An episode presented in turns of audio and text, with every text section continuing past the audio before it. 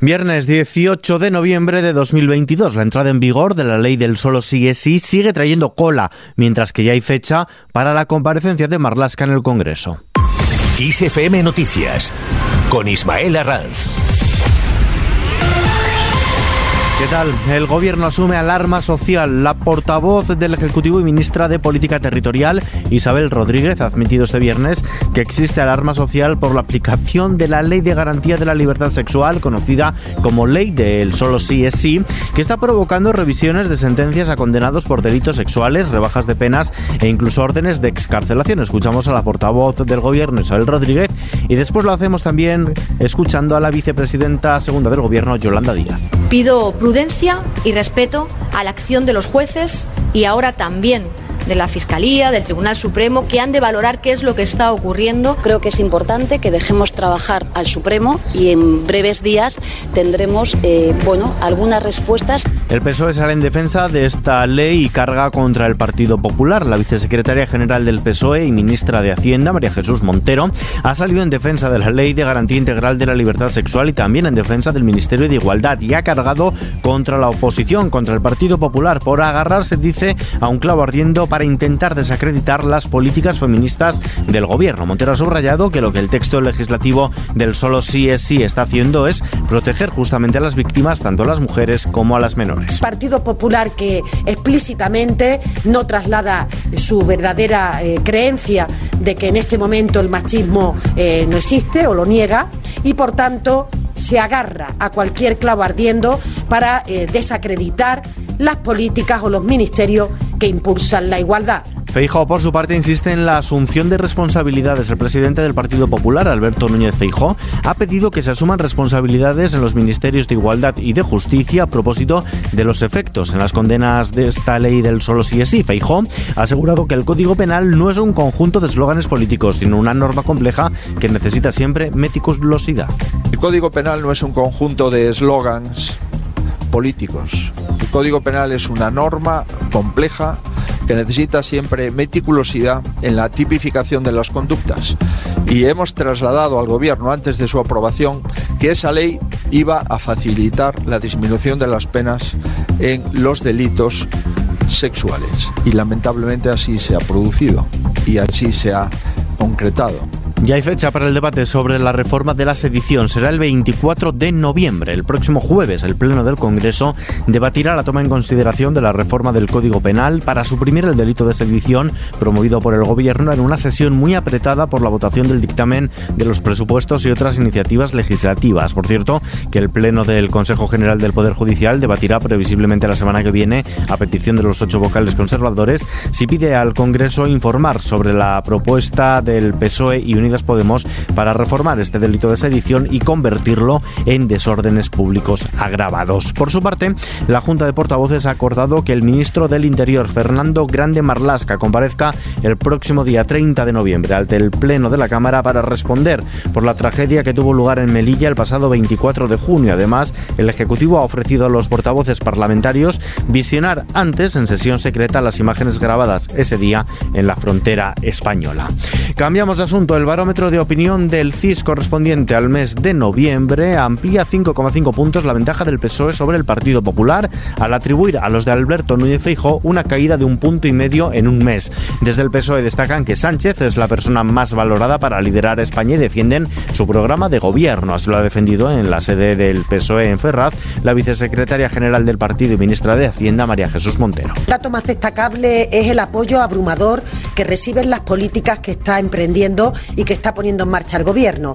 Las políticas medioambientales, las políticas sanitarias y con especial interés la política económica de la que los ciudadanos piensan que se encuentran en más del 65% con una situación económica buena o también muy buena. Desde el Partido Popular, su líder Alberto Núñez Feijóo desdeña ese barómetro.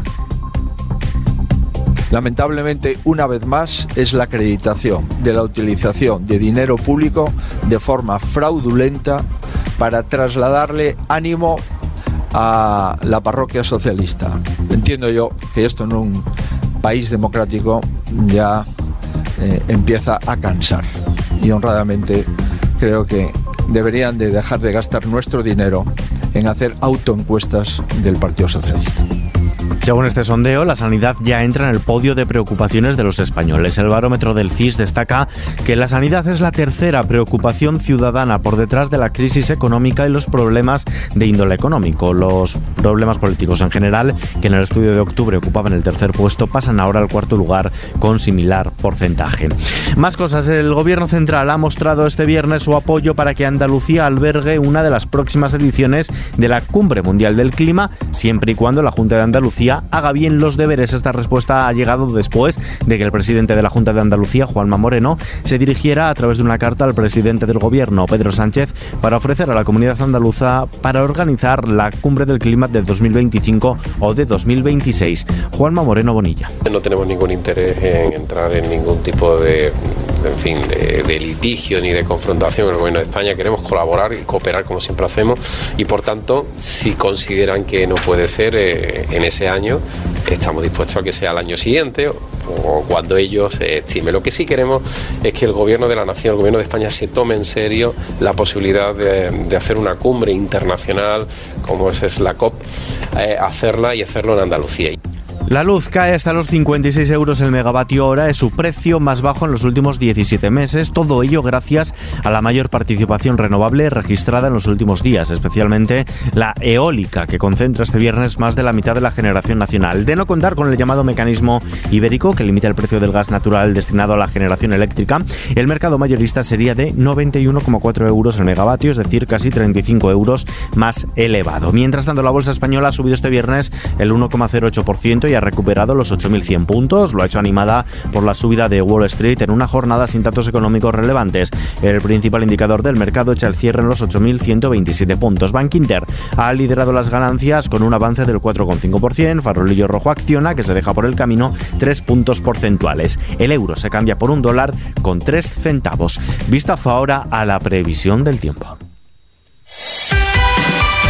El fin de semana más invernal que otoñal dejará lluvia, rachas fuertes de viento, nevadas en cotas altas y la primera incursión de aire frío polar de esta temporada con temperaturas gélidas, sobre todo el sábado, cuando los termómetros se sitúen por debajo de los 0 grados en amplias zonas del país. De momento, mañana sábado, el paso de una vaguada dejará precipitaciones localmente persistentes en el Cantábrico Oriental y localmente fuertes en Baleares con nevadas en todos los sistemas montañosos más intensas en los Pirineos. En Galicia se registrarán lluvias débiles dispersas que se irán generalizando y ganando algo de intensidad, pudiendo extenderse en forma más débil a la meseta norte.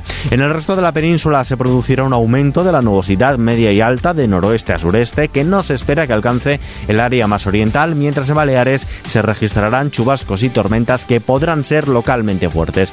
Las temperaturas subirán ligeramente en Galicia, pero continuarán bajando en el resto del territorio, algo más por el este peninsular y Baleares. Se esperan heladas débiles en todos los grandes sistemas montañosos peninsulares más intensas en los Pirineos. Y terminamos.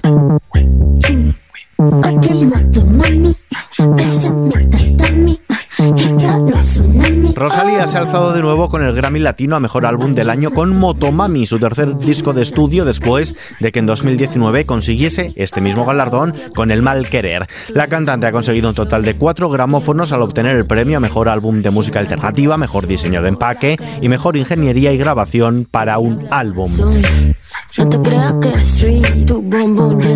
Con Rosalía y su Motomami lo dejamos por hoy. La información continúa en los boletines de XFM y aquí en nuestro podcast XFM Noticias. Gustavo Luna en la realización. Un saludo, Ismael Arranz. Buen fin de semana.